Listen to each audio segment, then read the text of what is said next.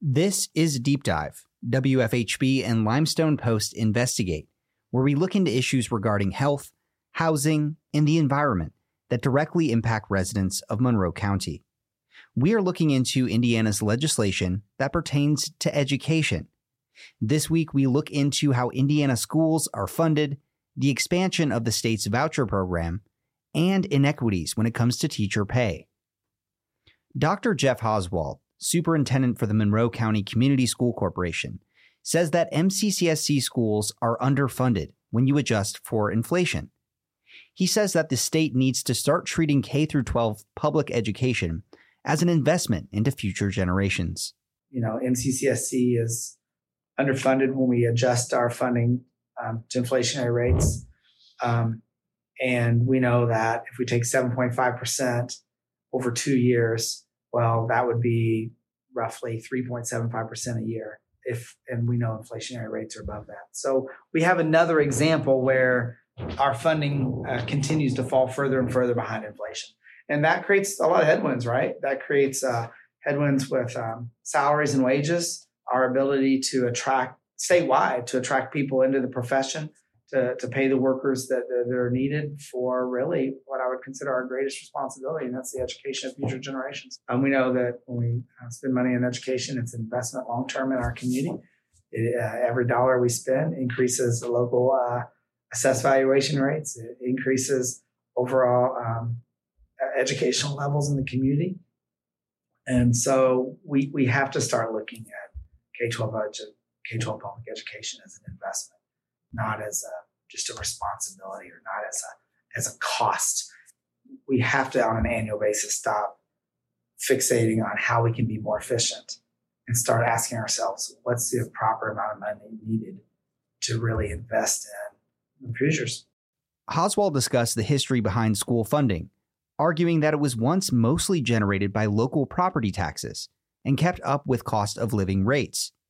He said that now, most of the funding comes from state revenue. In his mind, educators need to tune in to what's happening at the State House and advocate for public education. And I think that uh, superintendents and school board members and now teachers and students and community members have to be uh, more engaged, more tuned in to each legislative session. And we have to advocate on behalf of our local communities.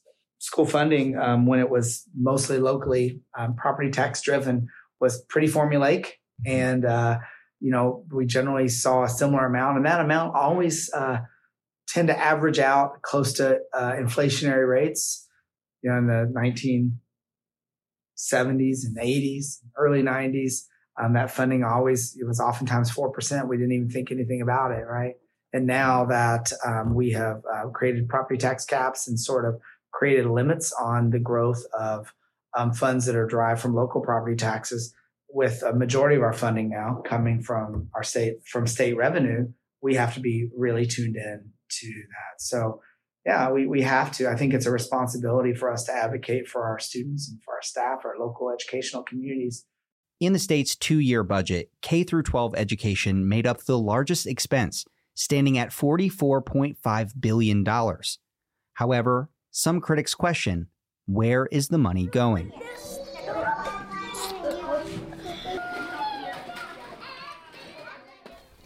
Limestone Post writer Steve Hinnefeld, author of the print version of this month's Deep Dive series, reported that more than one third of this year's K 12 funding increase went to private schools through an expansion of the state's voucher program. Meanwhile, private schools serve less than 8% of Indiana students. According to the Indiana Department of Education, the state's Choice Scholarship Program, commonly referred to as the Voucher Program, provides scholarships for eligible students to offset tuition costs at participating schools. As Hinnefeld reports, at first, the voucher program limited how many students could enroll and strictly enforced that students had to attend a public school for at least a year to qualify. However, the rules have begun to loosen and the program has started to grow. Now, over 50,000 students are enrolled into the program in 343 private schools across the state. Paul Farmer, president of the MCCSC Teachers Union, the Monroe County Education Association, discussed how the voucher program was initially intended for a small group of people and has since expanded dramatically. Well, vouchers is the classic example. I mean, it was only brought in for a very, very small, minute group of people. Oh, we promise, we promise, we're not going to expand it. You know, mm-hmm. what is it now? It's everybody. So, you know, it, it, it will expand. Farmer said he does not want to see a broader expansion of the voucher program, saying that private and charter schools receive nearly identical funding to public schools. When you're expanding the vouchers tremendously, it's nearly identical to what public schools are getting now. Um, same thing with charter. So we shouldn't be hearing uh, more voucher and charter expansion because it's about as expanded as it can go. Now, could they then expand and say, well, we're going to give more money to vouchers and charters instead of public schools? Well, yeah, I don't put it past the legislature to do that. But could they do it? The answer would be yes, they could. This year, the state expanded the voucher program, allowing families who earn more money to enroll. Now, families earning up to 400% of the limit for free and reduced price school meals are eligible. For example, for a family of four, that's about $220,000 per year. All in all, that means that approximately 97% of students in Indiana qualify. Dr. Hauswald commented on the expansion of the voucher program, saying that it's taken more and more students out of public schools. I think that every time we increase vouchers, that comes at a cost from the state. And so if you look at vouchers, which were originally, if you go back to when vouchers were first um, rolled out and supported by um, then Governor Daniels, the attitude was that you tried public schools first and that vouchers were going to cost less. That was always the attitude. They were they were designed to they were guaranteed to save the state money. Well, now, right, without really the need to try public schools first, right? Uh, and they were also, of course, designed for um, our most complex students, complex, um, party pop, based on poverty. And uh, so each time we expand vouchers, there are fewer and fewer students that are coming from public schools, right? And so now um, the reality is it's not a savings, right? It's a cost and that cost just keeps growing and growing, and you can easily pull um, some of the, some of those fiscal numbers. So I think that there's there's two major concerns with vouchers. Number one, they're no longer doing what they were designed to do, mm-hmm. and that was to provide a choice to students that were failing and they were attending public schools that were failing, although it should have been designed for students that were failing in public schools. And they were designed for students that could not afford to, to attend uh, private school. We have other concerns, right, with vouchers, and, and that is that private schools clearly don't have the same transparency requirements. They don't have the same rules. Um, they can deny students, right? They can discriminate against students.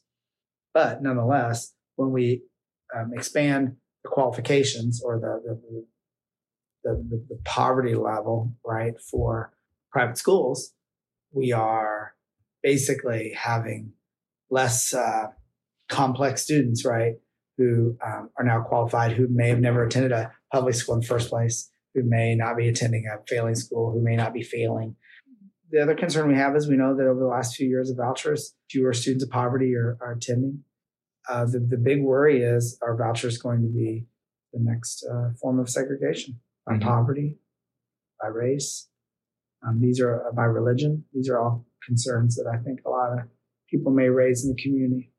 According to a study by Michigan State education professor Joshua Cowen, on average, students who receive vouchers fell behind academically when they left public schools for private schools.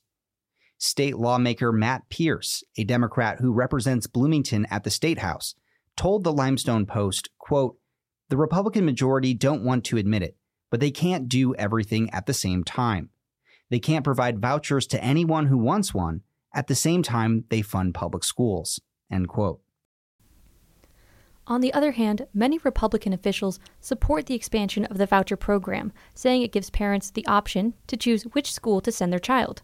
In a news release, Indiana House Speaker Todd Huston, a Republican representing Fishers, said, quote, I'm excited to see Indiana once again stand behind our Hoosier families who want the ability to choose the best school that meets their child's needs, regardless of their zip code. We're on our way to become the best school choice program in the country. End quote. Another way that Indiana schools are underfunded teachers' salaries. Indiana ranks 39th in the nation when it comes to the average teacher salary. In Indiana, the average teacher makes $54,596 per year. The average salary for a public school teacher is $66,745, according to the National Education Association. Farmer says that low teacher pay is just one part of the reason MCCSC experiences staff shortages. I mean, it's it's not a single straw that broke the camel's back.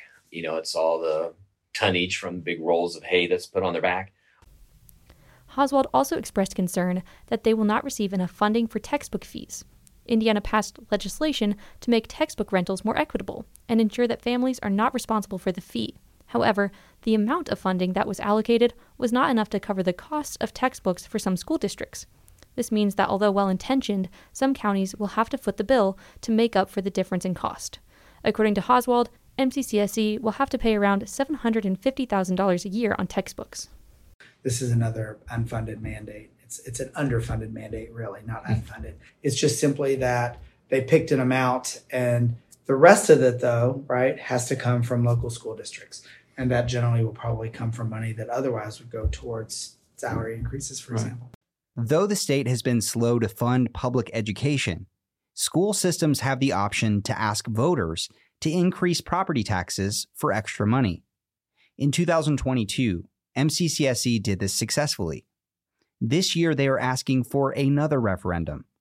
Hauswald touched on why the school corporation will ask for another tax increase this year. I think that the reason why so soon is that it goes back to your questions on the 2023 legislative session. You know, we have um, asked for 20 years that the state address early childhood education. It's un, it's underfunded. It's a significant need. If you look both locally through Betsy, you look at Chamber of Commerce, childcare, early childhood education, our priorities locally. It has a huge economic impact locally, we know that 10 per, we have 10% fewer workforce for parents that have children under the age of six. So it's a workforce issue, it's a childcare issue, and it's an education issue. And I think that uh, this came up pretty frequently last year when we were looking at designing the 2022 referendum. We also were confident that with record revenue, $2 billion, our state would finally um, fund early child education. We're one of only six or seven states do not fully fund pre-K. Um, even if you look at the state chamber of commerce, which is a fairly conservative organization, if you look at their goals this year, I highly recommend you look at their their their new report they just issued uh, last week.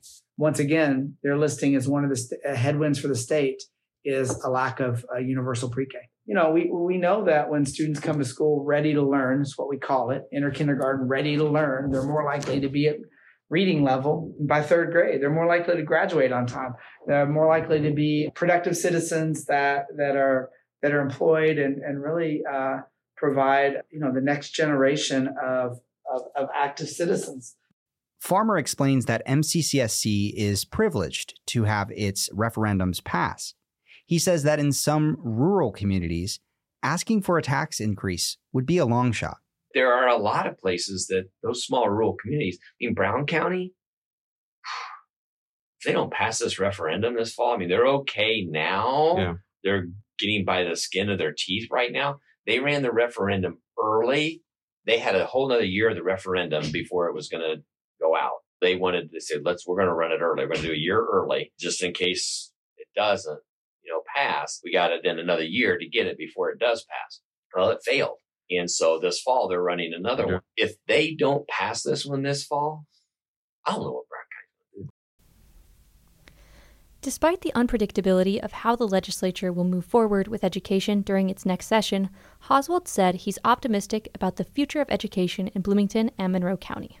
Yeah, I'm optimistic because I, I think that here in, in Bloomington and Monroe County, time and time again, I see the level of value, support, and love of K 12 public education, right? They understand the institution. They don't understand it selfishly from, from their vantage point or their families, for their families. They understand the impact it has on our community and that it is one of the great equalizers. And it does, it does have this rising tide effect of lifting all boats. And uh, I think that's why they, you know, we know that, you know, as it says in the walls, when you enter the School of Education and Bloomington, education shall forever be encouraged. I think we see that in the local community. I think what what what is heartbreaking is to see the the discrepancies that may that may exist across the state, the differences and opportunities, right? Including through the referendum, right? I mean, I long for the day where local communities don't have to have a referendum because all communities have the funding they need in an equitable manner across the state of Indiana so that we don't have winners and